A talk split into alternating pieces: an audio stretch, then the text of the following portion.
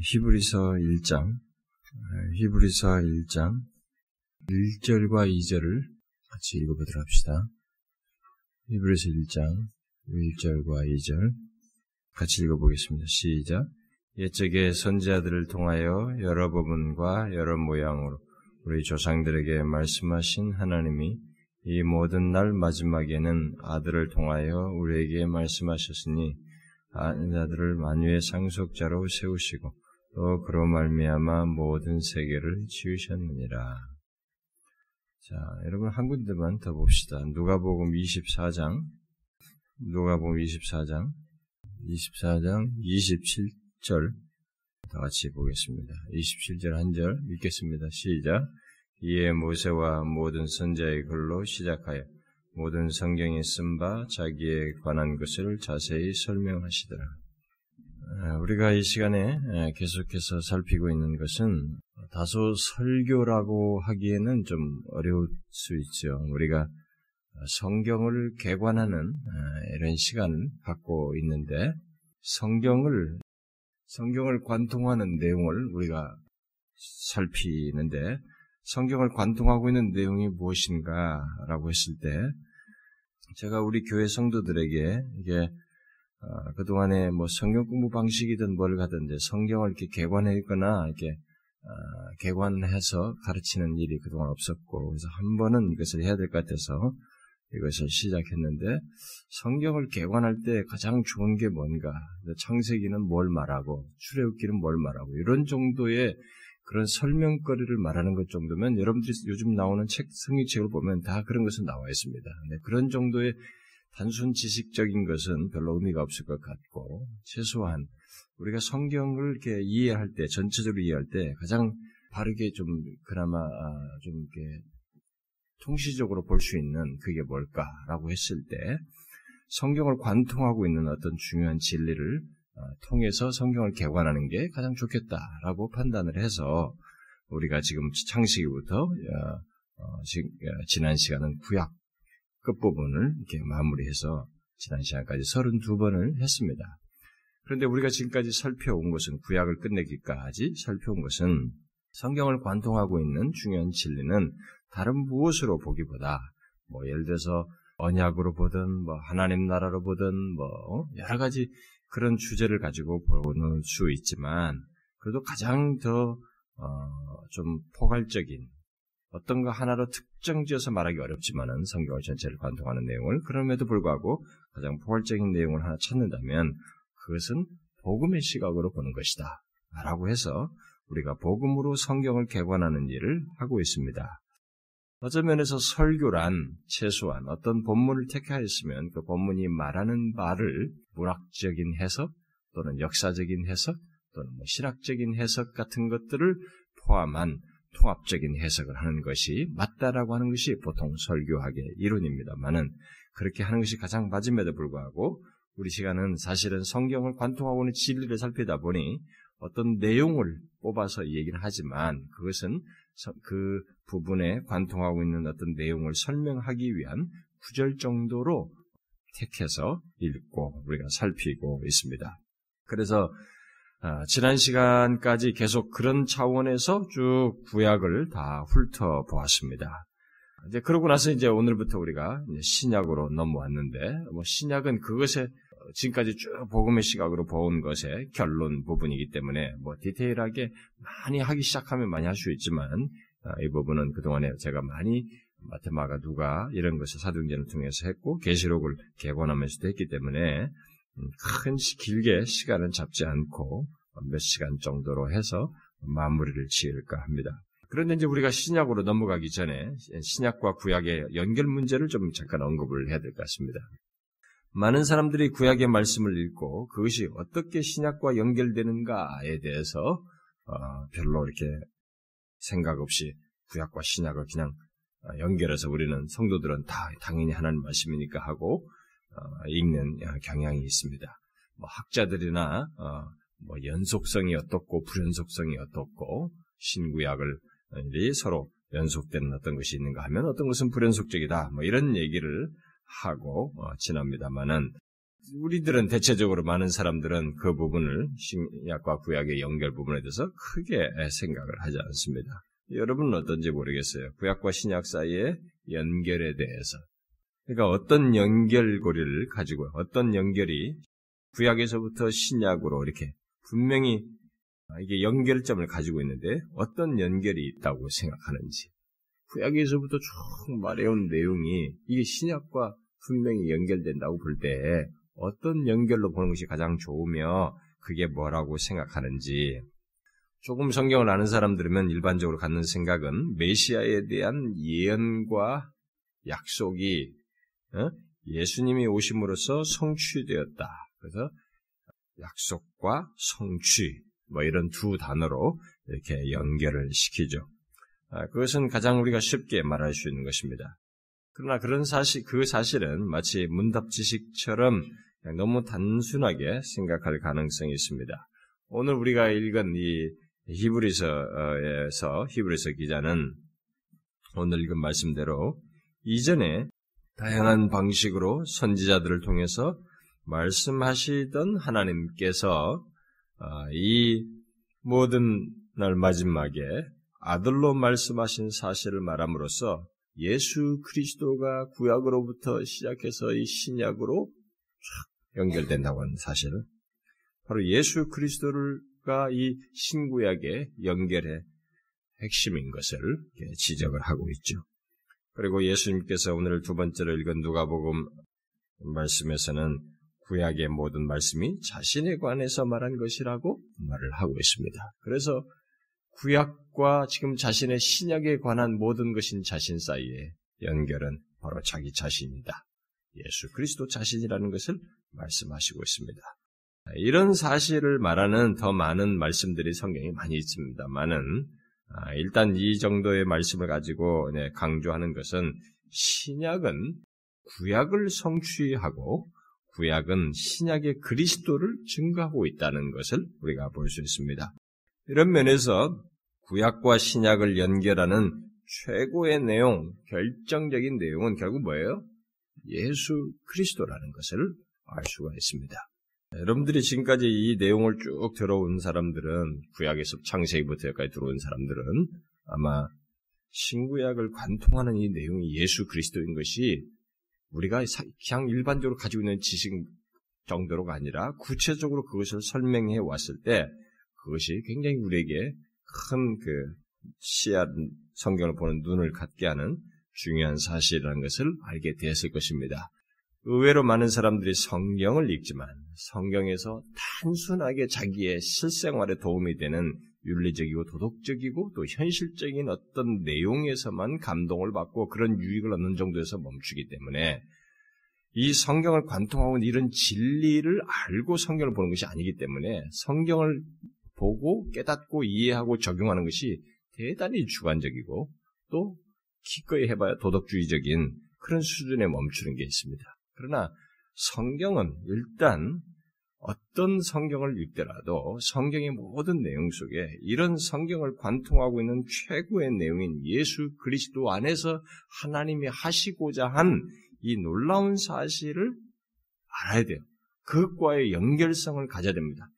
예수 그리스도 안에서 이루시고자 하신 그런 내용과 상관없이 이 성경을 뽑아내기 시작하면 우리는 그냥 종교적인 어떤 내용을 여기서 캐치하고 그런 것 정도를 보고 적용하는 수준의 그냥 종교적 생활로 멈출 수 있어요. 기독교라고 하는 것은 이 계시 자체가 그런 예수 그리스도 안에서 하나님께서 행하시고 있는 구속의 놀라운 사실을 말하는 것이 주된 내용이기 때문에 그걸 캐치하지 못하면 우리는 정말로 이상한 종교로 기독교 안에 있지만 이상한 종교를 종교 생활을 하는 것으로 전락할 수가 있습니다. 이것이 이제 중요하다는 것을 우리가 알 필요 있어요. 구약과 신약을 연결한 최고의 내용, 결정적인 내용은 바로 예수 그리스도라는 것입니다. 물론 약속의 성취자이신 예수 그리스도가 오심으로써 하나님의 백성들은 모세 율법과 이스라엘의 제사 속에 나타난 그림자들을 이렇게 더 이상 따르지 않는 그런 것들을 내어버린다는 면에서 구약과 신약 사이에는 흔히 말하는 불연속성이 있습니다. 더 이상 그것이 관련계가 없으니까요. 그러나 구약 성경이 신약 성경에서 완성을 향해서 진행한다는 것은 오늘 읽은 말씀들이 시사하듯이 바로 예수 그리스도를 중심에 두고 하는 내용이어서 신구약을 연결시키는 내용을 말할 때 우리가 가장 크게 또 중요하게 말할 수 있는 것은 역시 예수 그리스도입니다. 예수 그리스도는 구약이 신약에서 완성을 향해 나갈 때 그 진행의 목적지예요. 계속해서 말해온 것의 목적지가 바로 예수 그리스도입니다. 이 계시의 점진적인 내용 속에서 다다르게 되는 그 목적지가 바로 예수 그리스도예요. 하나님께서 처음에 대초에 천지를 창조하셨을 때 하나님은 그의 백성으로서 아담과 하와를 에덴에 두시고 자기 지으신 땅에 두시고 창조 질서가 완전 창조 질서가 어떤 완전한 그런 상태 속에서 창조와의 어떤 완전한 관계를 이루는 그런 하나님 나라를 세우심으로써 하나님 나라의 원형을 이렇게 만드셨어요. 원형을 어, 계시하셨죠. 그러나 타락으로 인해서 하나님과 그의 백성과 또 피조 세계 간의 어, 이 세상 간의 관계가 혼란케 되고 처음 세워진 하나님 나라가 파괴돼. 그런데 하나님께서 그 파괴됐는데도 불구하고 구원 얘기를 꺼내시면서 구원에 대한 계시를 계속해서 하십니다. 그렇게 하나님께서 계속해서 구원 계시를 말씀하심으로써 뭔가를 계속 이루시기를 원하시는데 그게 뭐냐? 바로 그 잃어버린 하나님 나라를 회복하는 것. 어떤 사람은 하나님 나라의 거듭납니다. 이런 표현을 쓰게 됐어요. 하나님 나라의 회복을 향한 전진 과정을 계속되는 구원 역사 속에서 그걸 드러내십니다. 그걸 우리가 지금까지 구약에서 계속 보아왔어요. 그런 계시의 역사 속에서 예수 그리스도는 하나님의 마지막 계시요. 충만한 계시로 등장하는 것입니다. 그러니까 성경을 보는 사람들이 우리가 성경을 볼 때 그걸 보는 것이 그, 그게 바로 하나님의 계시 속에서 나타내고자 하는 것이기 때문에 그걸 보는 것이 굉장히 중요한 것입니다. 따라서 신구약 성경 전체를 이해하는 데 있어서 가장 중요한 관점은 바로 복음의 관점이라고 볼 수 있는 거예요. 복음의 관점이란 예수 그리스도가 바로 성경 전체를 해석하는 열쇠라는 것입니다. 따라서 우리는 성경에 게시된 바대로의 예수 그리스도, 곧 복음이 제시하는 예수 그리스도를 아는 것이 중요할 뿐만 아니라 예수 그리스도께서 성경을 어떻게 해석하는지를 아는 것이 중요합니다. 성경에 게시된 대로 예수 그리스도를 아는 것이 중요하다는 것은 너무 뻔한 얘기를 하는 것 아니냐라고 말할지 몰라도 지난 역사 속에서 사람들은 또 지금도 많은 사람들은 예수 그리스도를 얘기하면서 윤리적인 차원에서 이 땅에 참 탁월한 윤리선, 이게 우리의 삶의 모범이 되는 그런 분으로 이해를 하거나 우리나라 같은 한한상시 같은 사람, 뭐 이런 사람들을 보면은 대부분이 그런 그 뉘앙스가 강하죠.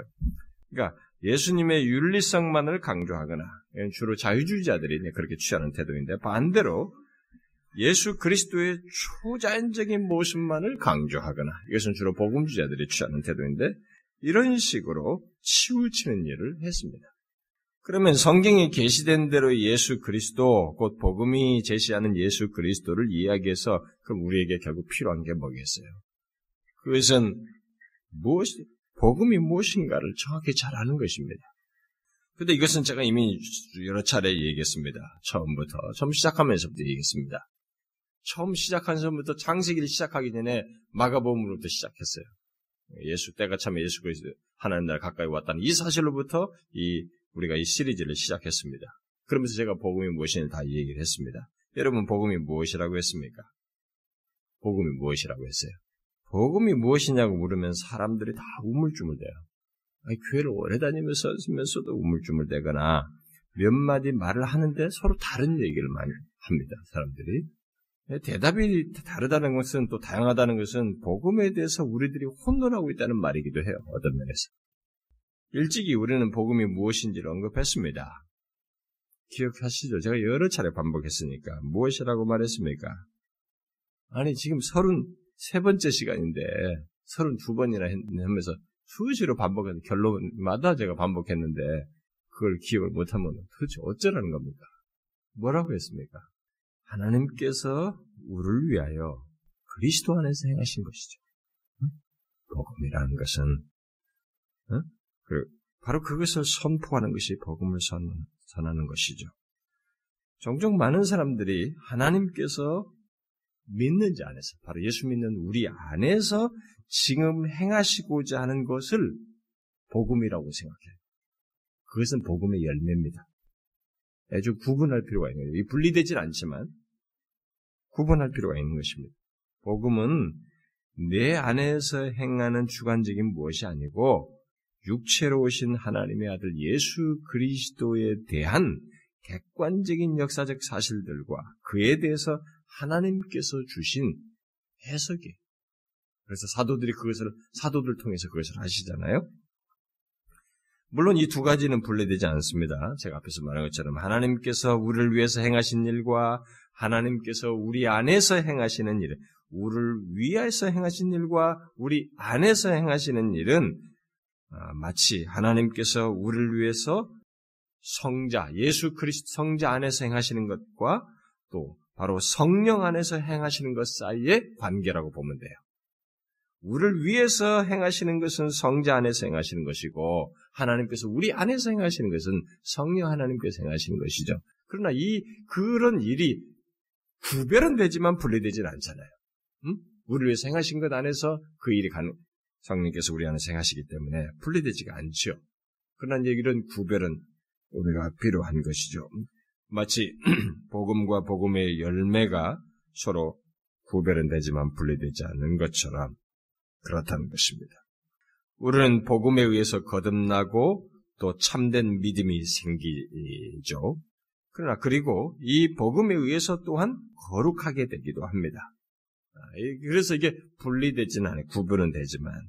어쨌든 복음은 어, 육신을 입고 오신 하나님의 아들 예수 그리스도께 대한 예수 그리스도에 대한 객관적인 역사적인 사실과 그에 대한 하나님께 주신 해석이라고 어, 우리가 볼 수가 있죠. 성경에서 그것이 바로 하나님께서 예수 그리스도 행하신 것에 대한 묘사들이니까요.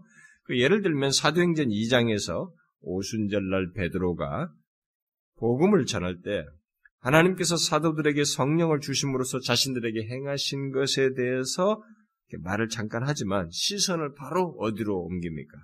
나사렛 예수 그리스도에 관한 내용으로 옮깁니다. 그래서 그 사도행전이 바로 예수 그리스도에 대한 내용을 쫙 말하는 것으로 2장에서 쭉 전개되죠. 끝부분까지. 그렇게 해가지고 주로 말하는 내용이 뭐예요? 바로 나사렛 예수의 성육신 하심과 완전한 생애 그리고 그의 죽으심과 부활을 쫙 얘기합니다. 그리고 성경 성령에 감동되어서 그 사실에 대한 해석을 덧붙이게 되는데 그 사도가 그 내용은 간단하게 말하면 우리 인간들과 우리의 구원을 위해 그 일이 이 모든 사실들이 일어났다는 것입니다. 예수 그리스도께서 하나님 하나님 아들 그분이 오셔서 예수가 오셔서 이렇게 나시고 완전한 삶을 사시고 죽으시고 부활하신 이 모든 것이 바로 우리 인간들과 우리의 구원을 위해서 일어났다라는 사실을 해석합니다. 사도를 통해서 증거하시는 것입니다. 그게 복음이에요. 그 복음에 대한 내용이죠. 그렇게 나사렛 예수 그리스도에 관한 사실과 그에 관한 해석 이것이 구약에서부터 계시되어 온 것의 절정이고 성경 계시의 넓이와 깊이를 요약한 것이라고 할 수 있습니다. 제가 이 시간에 계속해서 여러분들을 말해왔지만 어쩌면은 우리가 이 내용이 아마 수요일 날이 제일 사람들이 적고 그리고 여러분들은 다른 사람들에 비해서 모든 집회를 빠지지 않는 열심히 있는 사람들이기 때문에 다소 이게 그동안에 살펴보면서 어려울 수도 있었겠지만 그래도 다른 사람에 비해서 여러분들은 더 이것을 이런 것들을 이해할 수 있는 이해력이 있을 겁니다. 아, 마 우리 주일 난 예배 같으면 다 자겠죠 이런 내용은. 근데 지금 이런 내용은 더 열심히 있는 사람들에게는 아마 모든 성도가 다 알아야 되지만 기본적으로 알아야 됩니다. 어, 이것을 아는 것이 우리에게 성경을 이해하는데 굉장히 중요하거든요. 다시 말하겠습니다. 나사렛 예수님에 관한 사실과 그에 관한 해석이 구약에서부터 계시해 온 것의 절정이에요. 그래서 예수 그리스도께서 오셔서 오셔서 그 자신이 사시고 그 예수 그리스도에 관한 그런 모든 것 그리고 그것을 사도가 그렇게 덧붙여서 성령께 감동이 돼서 덧붙여서 성령께서 주신 이런 해석이 구약에서부터 계시되어 온 것에 계속 말해왔던 음? 하나님께서 그 백성들을 위해서 행하신 것에 절정으로 말하는 것을 그 초점을 향해서 왔던 것에 바로 이 절정인 것입니다. 그래서 성경 계시의 넓이와 깊이를 요약한 것이 바로 그 예수 그리스도 안에서 행한 예수 그리스도에 관한 사실인 것입니다. 이런 면에서 성경을 가르치고 해석하는 일은 또 그 일을 하는 저 같은 어, 사역 사역자를 위시한 모든 성경 말씀을 가르치는 사람들은 우리가 이 세상이 어떻고 저떻고 또 이 세상 문제가 뭐고 또 세상 정신이 교회에 들어와서 어떤 분란을 일으키고 우리들이 어떤 현실을 가지고 있고 이런 말을 하는 것까지 있을 수 있는데 거기서 멈추면 안 되는 것입니다. 제가 항상 얘기하십니다. 그야말로 뭐가 문제고 잘못되었으며 또 뭐가 옳은지만을 분별하는 일에서만 멈추어서는 안 된다는 것입니다. 반드시 성경을 가르치는 사람은 모든 성경 계시의 넓이와 깊이의 요약이라고 할 수 있는 예수 그리스도에 관한 사실과 그에 관한 해석에 이르러야 하는 것입니다. 다시 말해서 복음에 이르러야 되는 것입니다. 복음을 풍성하게 알도록 하는 것이 궁극적이어야 하는 것입니다. 율법을 말해도 그것은 율법 자체가 목적이 되거나 거기에 사람을 묶어두면 안 되는 것이죠. 율법을 말하는 것은 율법을 통해서 자신이 아 나로서는 어찌할 수 없다. 내게는 가망성이 없다. 그래서 나를 구원하실 하나님께서 행하신 하나님께서 행하신 것이 필요로 하다라고 하는 그래서 결국 복음을 필요하는 복음을 향하도록 하는 것이어야지 이것 자체가 목적이 되면 안 되는 것입니다. 근데 여기에 빠져들어가 사람들. 복음이 없는 가르침은 도덕 종교로 전락하거나 아니면 바리새인적인 종교적 생활, 신앙생활로 전락하게, 율법주의인 신앙생활로 전락하게 되는 것입니다. 우리는 하나님 나라의 회복과 또는 뭐 거듭남을 위해 오신 예수 그리스도, 곧 하나님의 마지막 계시요 가장 충만한 계신 예수 그리스도를 사람의 아들로서 구유에 나신 아기임과 동시에 하나님과 동일한 인격을 가진 하나님의 아들이신 것을 성경에 그 계시된 그대로 우리가 알고 믿어야 하는 것입니다. 결국은 이, 이 예수 그리스도, 이 예수 그 계시된 이분에 대한 믿음에 이르러야 하는 것입니다. 그야말로 이 예수 그리스도는 완전히 신적이며 완전히 인간적인 존재, 참 하나님이시요 참 인간이 되신다는 것을 믿어야 하는 것입니다. 이것을 우리는 교회에서 굉장히 익숙하게 교리적으로 듣습니다. 우리가 종종 듣는 이 사실, 곧 예수 그리스도는 참 하나님이시며 참 인간이시라는 사실이 바로 구약에서부터 증거해온 구원 계시의 목표예요. 엄청난 사실입니다. 바로 그 조건을 취하신 것 안에서 하나님이 우리를 구원하신다고 하는 것을 그렇게 많이 구원이 가능하다는 것을 말해오기 위해서 지금 계속 온 거예요, 구약에서.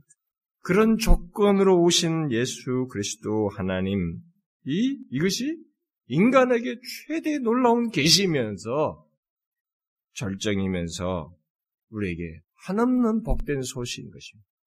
복음인 것이죠.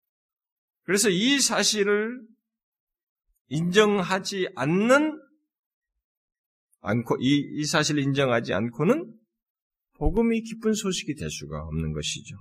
또 복음이 하나님의 구원의 능력인 것을 받아들이지 못하게 되는 것입니다. 이런 사실 때문에 하나님께서 육신을 입고 오신 사실, 그 성육신에 대한 믿음이 구원신앙에 있어서 결정적입니다.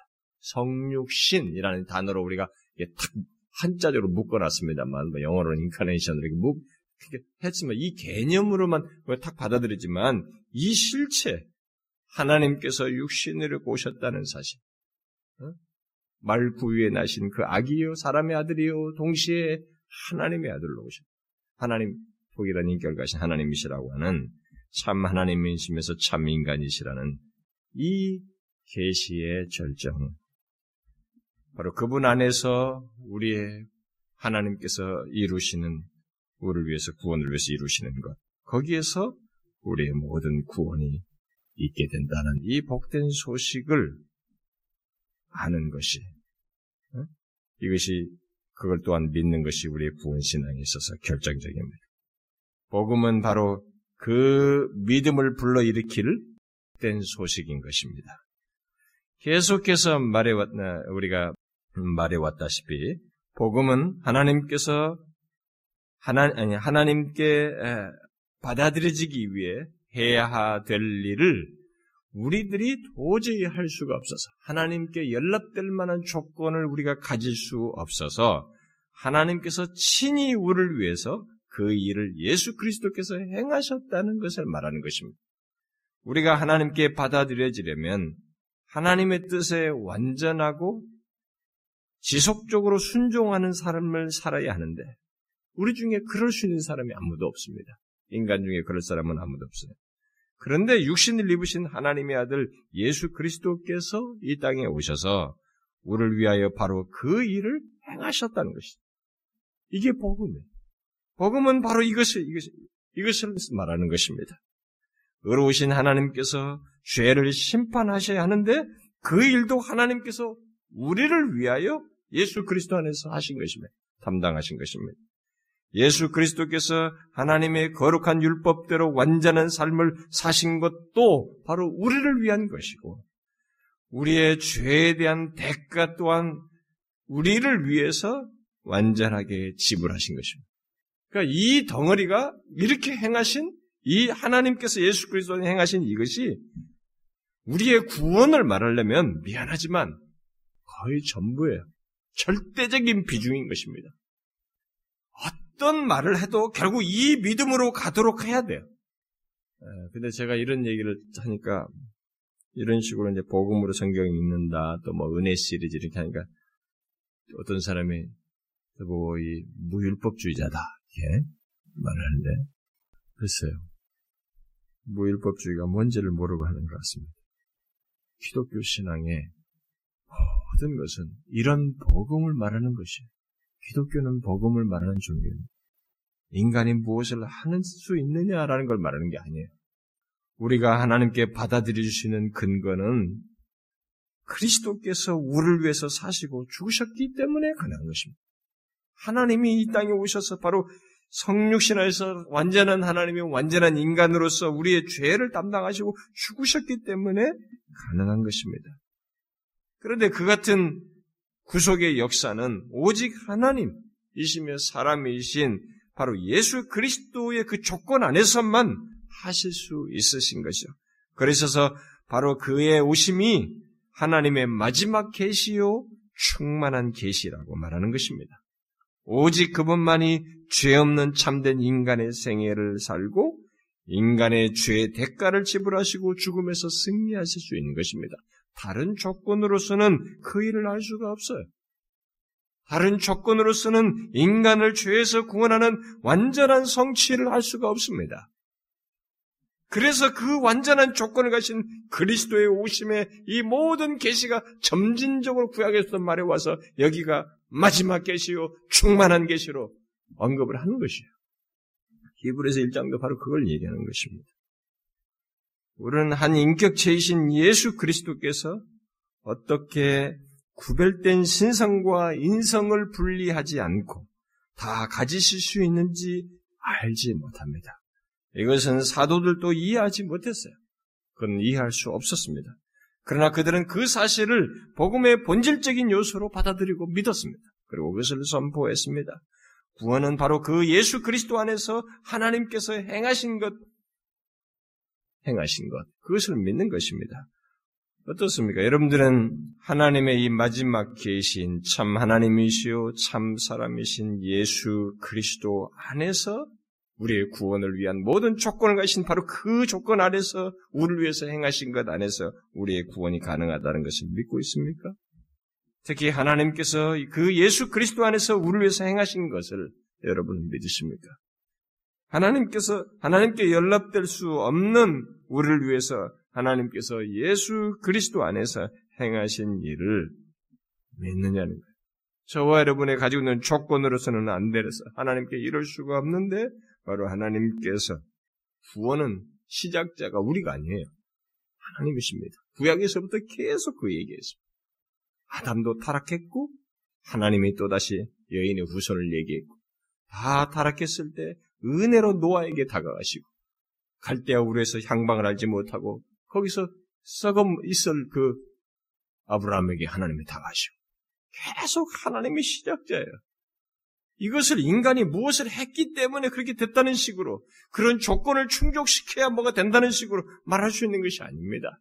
그 과정 속에서 인간이 반응한 일이 있고 자각하는 일이 있고 하나님의 은혜에 대해서 반응하는 일이 있기는 하지만 인간이 근본적으로 하나님께 연락될 수 있는 조건을 스스로 갖지 못해요.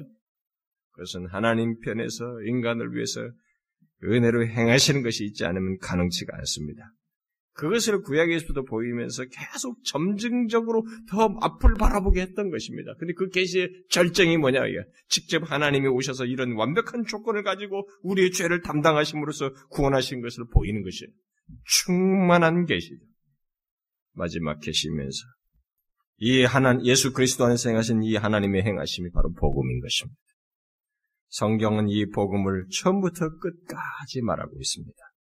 우리에게 우리가 무엇을 하면 구원을 얻는다는 것을 처음부터 끝까지 말하는 것이 아니에요. 너희들이 뭐 무엇을 하면 구원을 얻는다. 이런 것을 처음부터 끝까지 말하고 있지 않습니다. 하나님께서 우리들이 할 수 없는 그 조건에 대해서 우리를 위해서 예수 그리스도 안에서 행하실 것을 예언하고 그리고 실제로 그가 행하신 것을 말하고 있으며 그 행하신 것을 사도들을 통해서 성령께서 감동하셔서 해석하여 우리에게 말해주고 있는 것입니다. 그래서 구원은 오직 예수 그리스도 안에 있으므로 주 예수를 믿어라. 그리하면 너와 내 집이 구원 얻으리라고 사도들이 외친 것입니다. 주 예수요. 예수는 육신을 입으신 그 인성을 강조하는 말이잖아요. 그런데 앞에다가 출자를 붙였습니다. 바로 하나님께 붙였던 그거죠. 주 예수를 믿어라. 그리하면 너와 내 집이 구원 얻으리라. 그래서 이 세상에 태어난 존재에게 가장 복된 것이 뭐냐? 주 예수를 알고 믿는 것이. 그 복음이 실체이신 그분을 알고 믿는 것이며 그분을 소유한 것입니다. 우리가 죽을 때쯤 가보면 이것의 이것의 가치가 한 인간 존재의 가장 찬란하게 이제 빛나게 됩니다. 이 세상에 가진 거 한참 젊을 때는 뭐 같이 있어 보고 비교적으로 우리가 이렇게 우열을 따지고 뭐 이것이 있고 없고를 따지고 세상에 잘나고 못하고 뭐 배운 거 못하고 이거 가지고 우리가 뭐 비교하고 그러지만 죽을 때 가보세요. 주 예수를 믿는 것과 이분을 소유한 것과 그렇지 않은 것 사이가 인간 존재의 가장 결정적이고 중요한 것이며 심지어 영원한 운명을 좌우한다는 것을 우리가 알게 됩니다. 또 맞게 되죠. 그 사실. 어떻습니까? 주 예수를 믿는 것에 복됨을 아십니까? 바라기는 저와 여러분이 구약에서부터 계속 말해온 이 복음, 이 복음을 알고 이 복음을 소유하는 사람, 주 예수를 믿는 자로서 사는 신자 되기를 바랍니다. 기도하겠습니다. 하나님 아버지 감사합니다. 도저히 자격이 안 되는 우리들, 그저 나면서부터 죄 짓는 데 전문가인 우리들, 그래서 죄 중에 태어나서 멸망할 수밖에 없었던 우리들, 하나님께 연락될 만한 어떤 그 조건도 가지지 못했던 우리들을 위해서 하나님 편에서 은혜로 다가오시고 예수 그리스도 안에서 구원의 필요로 한 모든 일을 이루심으로써 우리를 구속해 주시니 감사합니다. 이것이 얼마나 엄청난 복인지를 우리가 분명히 알고 주 예수를 믿는 자의 복이 어떠한지를 기억하고 이 땅을 허망하게 살지 아니하고 그런 복된 지위를 알고 소유하여 그것을 감사히 여기며 살아가는 저희들 되게 하여 주옵소서. 더욱이 그것이 주는 이 거룩에 대한 열망, 그런 부담을 하나님이 이 땅에 사는 동안 진작에 가지고 살아가는 저희들 되게 하여 주옵소서. 예수 그리스도의 이름으로 기도하옵나이다. 아멘.